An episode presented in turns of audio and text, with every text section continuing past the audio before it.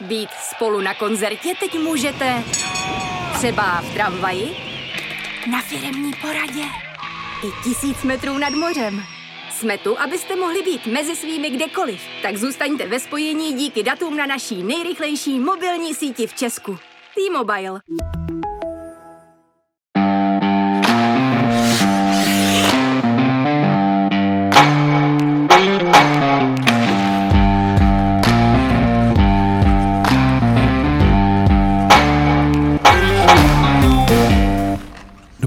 Posluchači, vítáme vás u dalšího dílu hokejového podcastu za Mantinelem, kterým vás budou provázet Martin Kézer a Jan Škvor. Já se na začátek trochu omlouvám, protože jsem podstoupil menší chirurgický zákrok v oblasti rutiny ústní, tak kdybych trochu šumloval, tak prosím trochu dneska za pochopení. Tak já se budu snažit víc mluvit a ty budeš víc přitakat a uděláme to uh, rozhlasově vizuálně, tak, aby bylo zřejmé, s čím souhlasíš a s čím ne. Ono to téma je jasně dané. Zítra začíná mistrovství světa hokejistů 20 let. To, že je v netradičním letním termínu, o tom už jsme tady mluvili, uh, ten důvod je ten zrušený prosincový šampionát. On je to vlastně šampionát mistrovství světa hráčů do 21 let vzhledem k tomu, jak se to ročníkově posunulo, ale naše reprezentace tam těch hráčů ročníku 2002 má hrozně málo. A teď je otázka, jak moc velká je to nevýhoda a naopak, jak moc to může pomoct vlastně směrem třeba k příštímu šampionátu, že máme vlastně mužstvo postavené na základu ročníku 2-3, dokonce některé hráče ročníku 2004. Já při vší úctě k tomu letnímu turnaji já si myslím, že důležitější opravdu bude až ten další prosincový a tady to vidím jako nespornou výhodu toho, že jsme se rozhodli sadit na ty, nebo možná pod tího okolností trochu nuceně sadit na ty mladší ročníky a já jsem se na to koukal, v tom kádru je lehce nad polovina kluků víc, kteří nebyli v prosinci na tom nakonec zrušeném turnaji. Ano. Jo, takže ten tým prošel relativně velkou obměnou za ten půl rok.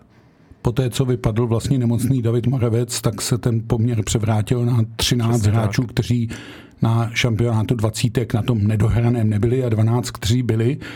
Byť si myslím, že vlastně ti klíčoví hráči té dvacítky té původní vlastně v tom výběru jsou. Teoreticky se zdá, že by ten tým mohl být o maličko silnější, ale jedna výhoda toho šampionátu je zřejmá a teď by se to asi takhle nemělo říkat, ale nesestupuje se z něj. To znamená, že se dá hrát s poměrně velkým klidem a myslím, že nám teoreticky nahrává i los té skupiny, protože při vší úctě k soupeřům bychom se v té skupině měli dostat nad Slovensko, které nemá všechny ty hvězdy svého ročníku, včetně Slavkovského Němce a podobně, a přes Lotyšsko.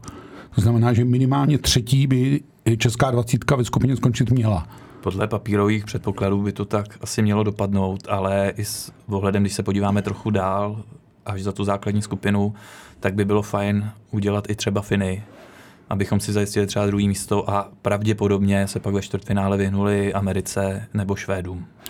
Je fakt, že je to vlastně první šampionát 20, který je bez Ruska, protože v tom prosinci ještě Rusk, protože jsme byli ještě před uh, válkou na Ukrajině, tak Rusko ještě hrálo. Určitě to trošku mění rozložení těch sil. Odpadá jeden poměrně významný soupeř, ale na druhou stranu já myslím, že nelze podcenit ani Švýcary, ani Němce a konec konců ani ty Lotyše, protože jestliže jde ten dospělý hokej v těch zemích nahoru, no tak logicky to má odraz té mládežnické základně. Rozhodně bych je nepodceňoval a budíš to důkazem naše generálka s Rakouskem, kde by si asi každý řekl, že by to mělo být jasná záležitost. Ono to asi jasná záležitost byla, minimálně co se počtu střel týče, eh, konečný výsledek 6-3 taky o něčem mi povídá, ale dlouho nebylo jasný, jak to nakonec dopadne. Teď ještě v průběhu třetí třetiny byl vyrovnaný stav a Eh, to je takový zvednutý prst. Jasně, ty už si tady zmiňoval Slováky za normálních okolností, kdyby měli v týmu Slavkovského, kdyby tam měli Němce, kdyby tam měli Mešára, tedy všechny tři hráči, kteří hm, před měsícem eh, byli vybráni v draftu NHL v prvním kole, tak by to asi bylo úplně jiný Slovensko. Jo, ale ono těžko se odhaduje teďka ta síla. Já musím říct, eh, ty Slováky nemám zas tak načtený, hm, jak by mohly být silní, ale nepodceňoval bych je a už eh, tím spíš proto, že to bude stupní zápas, který nás úterý čeká a o to víc to může být takový nečitelnější. Radim Rulík o tom mluvil, že se hraje i v polední místního času, i to je poměrně nezvyklá věc a asi to je hodně o tom, kdo se na ten zápas dovede nachystat a teď nemyslím jenom mentálně, ale vlastně i režimově, protože obecně eh, tihle hráči už nejsou tolik zvyklí hrát v poledne. Eh, takže to bude určitá věc. Eh, druhá, já myslím, že letní turnaje mají vždycky svoje specifika. Eh, vlastně stojíš na začátku sezóny, ten výběr se dělal podle nejlepší aktuální možné formy, ale nikdo moc neví, jak na začátku sezóny ta mužstva vypadají. Ono tu proměnlivost ukázala teď i Hlinka Grecky Cup, kam přijeli američané jako velcí favorité a nakonec skončili pátí. Takže asi bych nevyloučil žádné překvapení, které se kolem 20 může se běhnout. No rozhodně to není na to jít si vsadit tam mít úplně za tutovku, že Kanada tím projede kvapíkovým tempem, tak jako jsme zvyklí z prosincových, eh, z prosincového termínu. Bude to zajímavý sledovat.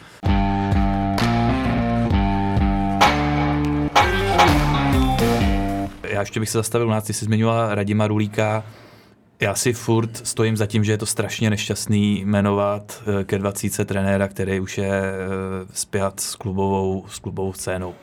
A teď se to zase vrací, protože až tady ten odložený šampionát 20 skončí, tak Češi už se začnou briskně připravovat a na ten další, na ten prosincový turnaj a mají před sebou vlastně jenom dva přípravní turnaje. Hnedka pojedou do Finska, jenže už tam pojedou bez Radima Rulíka, protože ten bude zaháčkovaný v Pardubicích, že těch Liga už se taky rozjíždí. Nemyslím si, že je to úplně vhodný. A určitě si vzpomeneš v době, kdy byl u dvacítky Václava Radě, dnes už bývalý kouč eh, Třince, a jaký z toho byl na svazu poprás, když po domácí mistrovství tam šly hlasy, no příště takhle už to není možný, tam prostě musí být trenér na full time job, nemůžeme to takhle dělit. No je pár let, pár let se posunulo a najednou to vůbec nikomu nevadí, je úplně ticho po pěšině, nikdo to neřeší. No, protože se to trošku dostalo do situace, že mám pocit, že k té dvacíce nebyl kdo by byl dán, abych tak řekl. Jako. Takže eh, ta volba toho nového organizačního týmu, který vedle Radima Rulíka tvoří Jiří Kalous, který dostal jako mládežnické reprezentace na svazu na starost a Asistentem je bývalý vynikající obránce Marek Židlický a trenér Golmanu Ondřej Pavlec, další vlastně hráč té zlaté generace. Eh, tak to trošku tak jako vzniklo z nouze, ale taky se bojím, že možná, že se to projeví až víc v té přípravě na ten zimní šampionát, Jasně, to jsem kdy na to opravdu bude mít Rulík velmi málo času a bude to vlastně na Kalusovi a těch asistentech. Ono je to ale stejně především o tom, jestli se ti hráči e, dovedou ukázat, jestli předvedou, co v sobě mají a hlavně, a to platí vždycky u těch mládežnických výběrů, jak moc dovedou hrát pro tým a tř- dají to vlastně to svoje dobré hráčské ego ve prospěch toho týmu, protože pokud se začne každý chtít předvést sám sebe, tak to málo kdy vede k nějakému úspěchu. Jako. Tady právě asi ta osoba toho trenéra, který by to měl umět ukočírovat, dá tomu nějaký jasný mantinely, který už se nepřejdou a zase řekněme si, Radim Rulík je obrovsky zkušený trenér, ať už eh, v práci u dospělých nebo i dříve z mládeží, takže tady v tom já bych věřil a je to eh, opravdu striktní trenér a myslím si, že tady v tom problém nebude, že to on si dovede ukočírovat. A málo kdo si to vzpomene, že byl asistentem Jaroslava Holíka u té zlaté dvacítky. Eh, takže ta zkušenost mu nechybí, Otázka je kvalita hráčského materiálu. Trošku mě zatím znepokojují výkony golmana Bednáře, který ani v té přípravě a nakonec ani proti tomu Rakousku nechytal kdo ví jak. Dostáváme relativně hodně golů, neříkám, že to jde jenom na vliv uh, golmana, ale je tam určitě i vliv obrany a vůbec celé té činnosti. Zajímavý je, že po té generace s Rakouskem, kterou jsme vyhráli 6-3, ale ty tři góly jsme dali až v posledních deseti minutách, ty rozdílové, Eh, tak se u trenéra zase mluvilo o clonění před brankovém prostoru a tak neustále o těch samých bolestech českého hokeje a je vidět, že to není problém až na té dospělé úrovni, ale že už se s tím trápí ty reprezentace 16, 17, 18. Těm hráčům se do toho prostoru nechce, ono to tam bolí a jak hokejisti teď zavedli jako hezký výraz, nemáme chlapa na masce, což znamená, že necloní hráč přímo ve výhledu golmanovi a oni většinou ty golmani už jsou v tuhle chvíli fakt v té situaci, že když tu střelu vidí, tak ji chytí. Jako. Je to tak, je to problém napříč eh, generacemi u českého hokeje. U té otázky brankářů je to asi nejpalčivější téma, protože těch omluvenek tam bylo spoustu. Právě na brankářském postu omluvil se Nik Malík, eh, že omluvil se Málek, nemohl... Nevím, uh, ukazuje mi to, Bednář asi bude chytat, bude uh, mít posledničky. Otázka je, jak by to vypadalo, kdyby byli zdraví všichni ti, nebo zdraví, nebo by se nerozhodli soustředit na vybojování si místo ve svém klubu. Jak by tomu bylo, kdyby fakt byli k dispozici všichni ti, které Radim Rulík chtěl. Hmm, hokej se na kdyby nehraje. Já nevím, já z té trojice golmanů bych možná zkusil vsadit na Pavla Čajana, který toho má odchytáno hodně. Chytal vlastně v týmu, kde byl velmi permanentně vytěžován. Je to trošku takový zapomenutý trumf českého hokeje, s kterým se Liberec před lety vypořádal poměrně prezvláštním způsobem. Když eh, měl chuť se vrátit z kanadský juniorky, tak mu řekli, no tak maximálně do Jablonce, kamaráde, jako ale ten kluk má v sobě takový golmanský drive, eh, chytal jednu, jeden ten přípravný zápas s tou finskou devatenáctkou, ten naši vyhráli, dostal dva góly, nevím, eh, samozřejmě, že to je především věc, on to je Pavelce a my už víme ze zkušeností z těchto turnajů, že jeden golman může turnaj začít a další dva se můžou výrazně protočit a tak dále a tak dále. Tam se můžou dít eh, velké věci.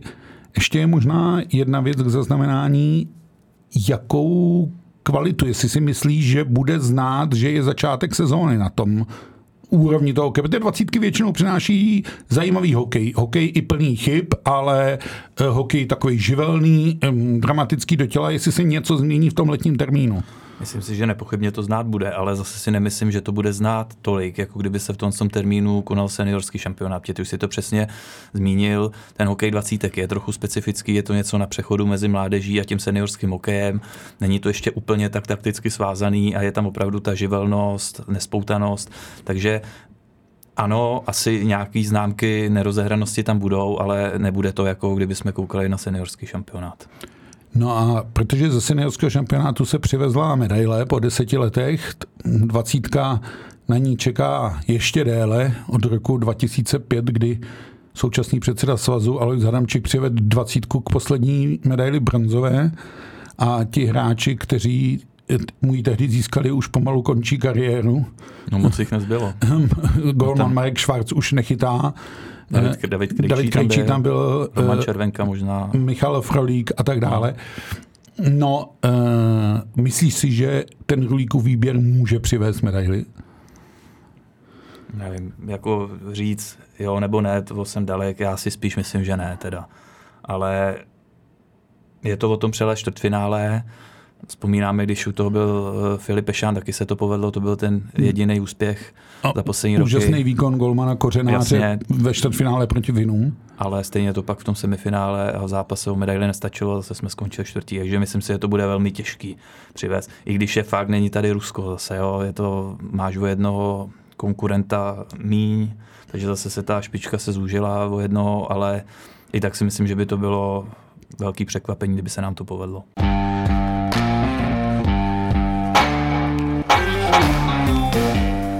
No, ono se ukazuje, častý příklad je teď 18 z toho Hlinska, Gre, eh, pardon, eh, z toho Hlinka Grecky kapu, jsem to, ty dvě jména rychle se to snažil spojit, ale mm, že ani ten postup do semifinále ti vlastně ještě nic neřeší, protože pak vlastně, a to říkal trenér jako Petr docela hezky, že ty zápasy o medaile se hrají už ve velké únavě, po tom nabitém programu toho turnaje a že je to hodně o mentálu, kdo to dokáže uhrát. Konec konců vzpomeňme si na eh, bitvu na dospělém šampionátu o třetí místo, kde to bylo vyloženě o uh, vůli našich hráčů to urvat za toho stavu 1-3 z Američany a otočit to jako. Je to pravda, no navíc proti těm Finům my jsme byli limitovaní, že my jsme hráli to pozdější semifinále, takže na tu přípravu na ten zápas v podstatě jsme měli ještě o nějakých pět hodin mín, třeba 4-5 no. hodin, byl to necelý den, méně jak 20 hodin na přípravu na zápas. No, 13 hodin vycházelo od konce zápasu do začátku zápasu. No, tak to je, finále třetí to je šílený, to je v podstatě, to je jako šílený. kdybyste měli dvě tréninkové jednotky, jako mm. fakt ostrý během jednoho dne. No, já jsem ten zápas viděl jsem úryvky a za toho stavu, když se prohrávalo o gol ve třetí třetině, tak ty Češi už neměli jako sílu na to, ty Finové si to zkušeně hlídali, jo? že tam prostě bylo cítit, že, že se to nepovede. Otázka je, jestli to byly silama, jestli to bylo kvalitou. Na začátku je třeba říct, turnaj jsme Finy porazili, když se taky jsme to na poslední chvíli vyrovnávali, pak jsme to zvládli v nájezdech. To je otázka, no. to by asi musel vědět a říct nám trenér, trenér Petr jaký ten faktor byl převažující, proč to nešlo už proti těma finama, ale od začátku třetí třetí nebylo vidět, že to nepůjde. No. Hmm. Uh, to je asi ten základní problém, uh, jak si říkal, přelet čtvrtfinále, ono ho můžeš převést, ale pak potřebuješ ještě to jedno vítězství a máme zkušenost z šampionátu dospělých, jak moc je to těžký. Jak ta euforie po tom vítězném čtvrtfinále přichází, jako, ale jak pak je to těžký jako k té medaili dotáhnout, takže já moc z hlediska výhledu medaile dvacítky e, přesvědčen taky nejsem, ale říkám si, že by na tom mužstvu se mělo pak v zimě projevit pozitivně to, co si už naznačoval, že odehraje ten turnaj, že tě, ten základ toho ročníku 2-3, případně doplnění o 2-4, to jsou to je ta osmnáctka, která byla čtvrtá letos na mistrovství světa juniorů, že to zní jako pozitivně docela. Snad jo. Eh, ten šampionát v Kanadě má podle mě ještě jedno téma a to je na sexuální skandály, které teďka hýbou tím hokejem v Kanadě, který hýbou kanadským hokejovým svazem. Asi jste to zaznamenali, je to, kdy se eh, kanadský svaz, přestože věděl, tak se snažil zametat stopy o různých sexuálních napadeních. A týká se to především hráčů dvacítky, že? Týká, mluvím tady o dvacítkách, je to myslím čtyři roky starý případ, hmm. plus další byl eh, na začátku tisíciletí kanadský hokejový svaz o tom věděl, přestože eh, teďka začínají nějak unikat na veřejnost, nějaký zkazy, jak to přesně vypadalo, tak kanadský svaz místo toho, aby se k tomu nějak postavil čelem, tak pokoutně se snaží finančně vypořádávat s těmi oběťmi a musím říct, že je to velký téma, bude zajímavý sledovat, jak vůbec ten uh, hokej bude vypadat. Samozřejmě, jak moc to překryje vlastně tu sportovní stránku toho šampionátu. Vlastně, jak budou ty diváci reagovat, protože uh, hokej mistrovství světa 20 je v zámoří, to je obrovsky sledovaná věc. Samozřejmě nahrává tomu i ten vánoční termín, teďka to bude jiný tím letním, ale nepochybně bude zajímavý uh, sledovat na tu reakci fanoušků, jak se k tomu postaví. Hmm. Ono, uh, zrovna ta divácký zájem nebo ta divácká sledovanost bude velmi zajímavá, protože na to Kanada není zvyklá uh, chodit v srpnu, začátkem srpna na hokej, i v takových hokejových baštách, jako je Edmonton. Nemluvě o tom, že v Edmonton, do Edmontonu se ten šampionát vlastně furt vrací.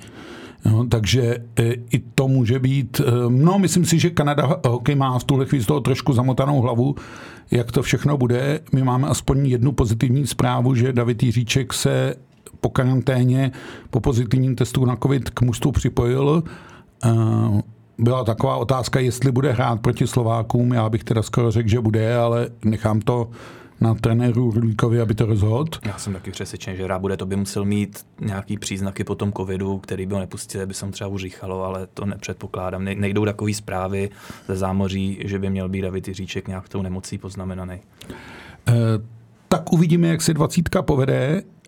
18 už si vedla, jak říkám, to čtvrté místo eh, z pohledu dlouhodobého je vlastně úspěchem, protože jsme byli po pěti letech v semifinále turnaje, který vlastně zvláštním způsobem startuje sezónu 18 a obsazením odpovídá úrovni mistrovství světa, byť ty výběry se pochopitelně trochu promění, protože zejména v té kategorii do 18 let jsou ty vzestupy a pády výkonnosti poměrně výrazní. Hráči odejdou do Kanady, neodejdou, vrátí se z ní a tak dále a tak dále. Tam je ten vývoj proměnlivý určitý malý příslip to je, že po čtvrtém místě na mistrovství světa v Německu přišlo další čtvrté místo a důkazem je i to, že začínáme nebo dokážeme snad hrát i s těmi nejlepšími aspoň vyrovnané zápasy, že nejdeme do toho úplně předem poražení a tak dále a tak dále. Byť ten výsledek třeba ze Švedy vypadá krutě 2-6, ale e, ono to bylo 2-3 a no, pak jsme začali riskovat. Dokonce, jako, jasně, jo. No.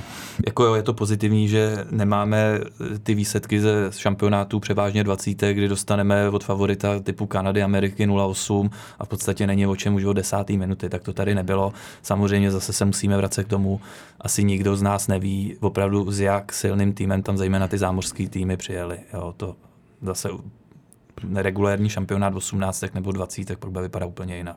Tak.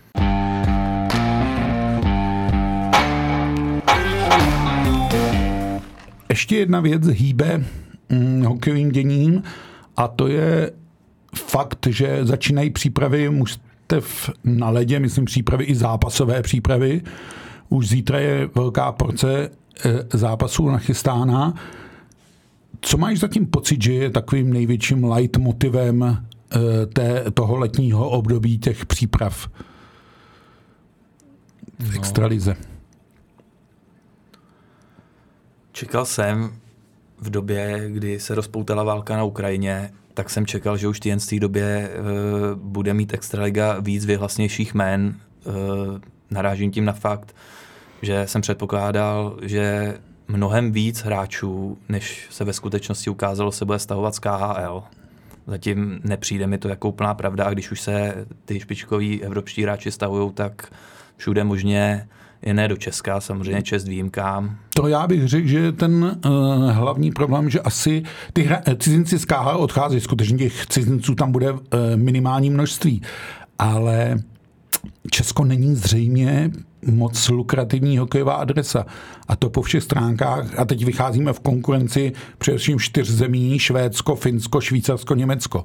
Tam mají ten příliv z KHL rozhodně větší než a teď se nebavím jenom o českých hráčích, ale obecně o těch hráčích, kteří opouští KHL. Ten, to Švýcarsko je ráj, ať už přírodou, ať už finančně. Navíc, eh, řekněme si, švýcarská nejvyšší soutěž bude mít v příštím ročníku jednoho účastníka víc, než měla dosud a souvisí s tím i limit pro cizince, který, který ta liga navýšila z pěti na šest, takže zase se tam uvolnilo místo, místo právě ano. zejména pro ty kluky, kteří se vracejí z KHL, takže to je zase o důvod víc, proč vzít Švýcarsko.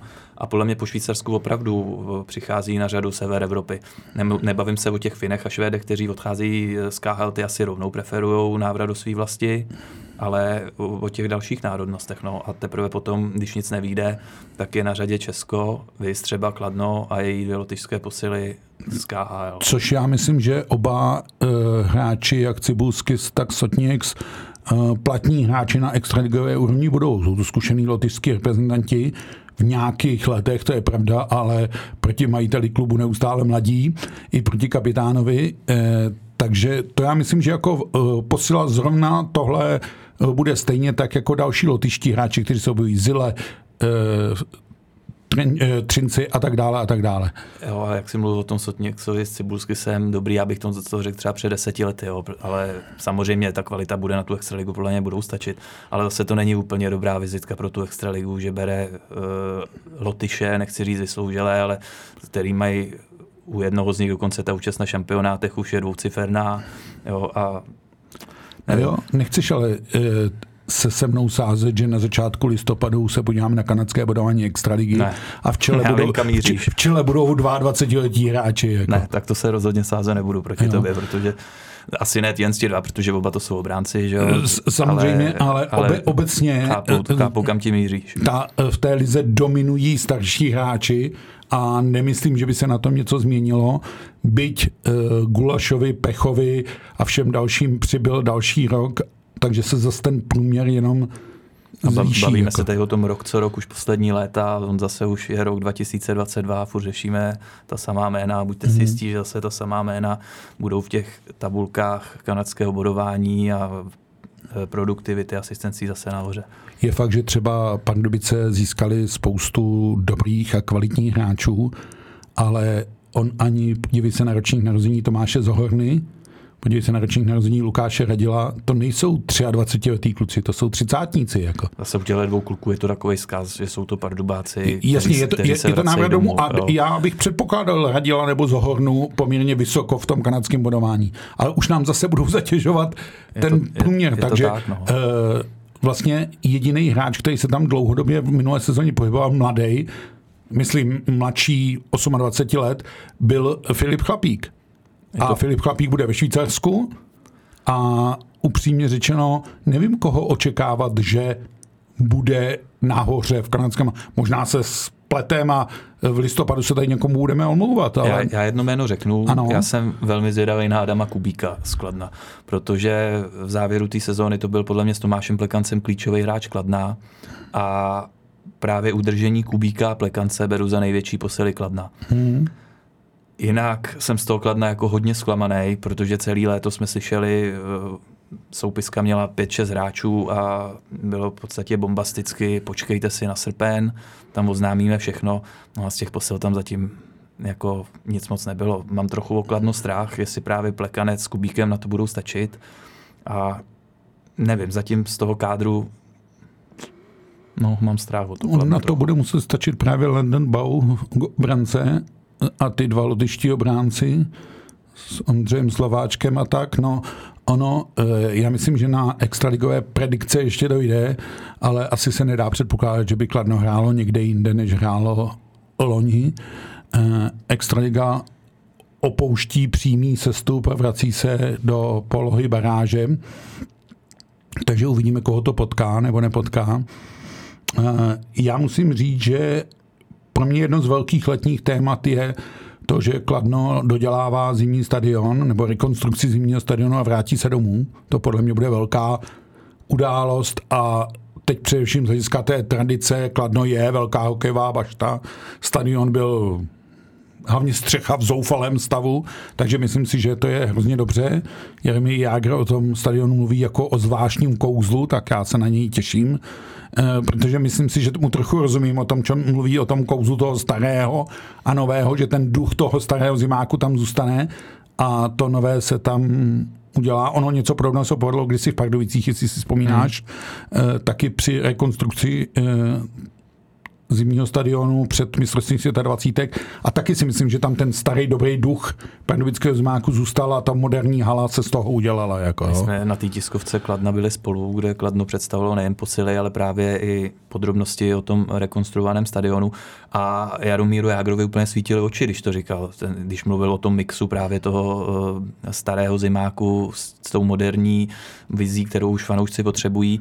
A jedna věc je vidět to na papíře a sám Jaromír Jágr říkal, že je to úplně něco jiného, když na ten stadion pak jde a že on tam chodí denně. Jo? Hmm. Tak opravdu jsem zvědavý, až, až to za měsíc v podstatě už bude slavnostně otevíráno, jak to bude vypadat. No, ona myslím, že ta snaha zahrát si na tom zimáku bude jedna z těch výzev, o kterých Jágr mluvil.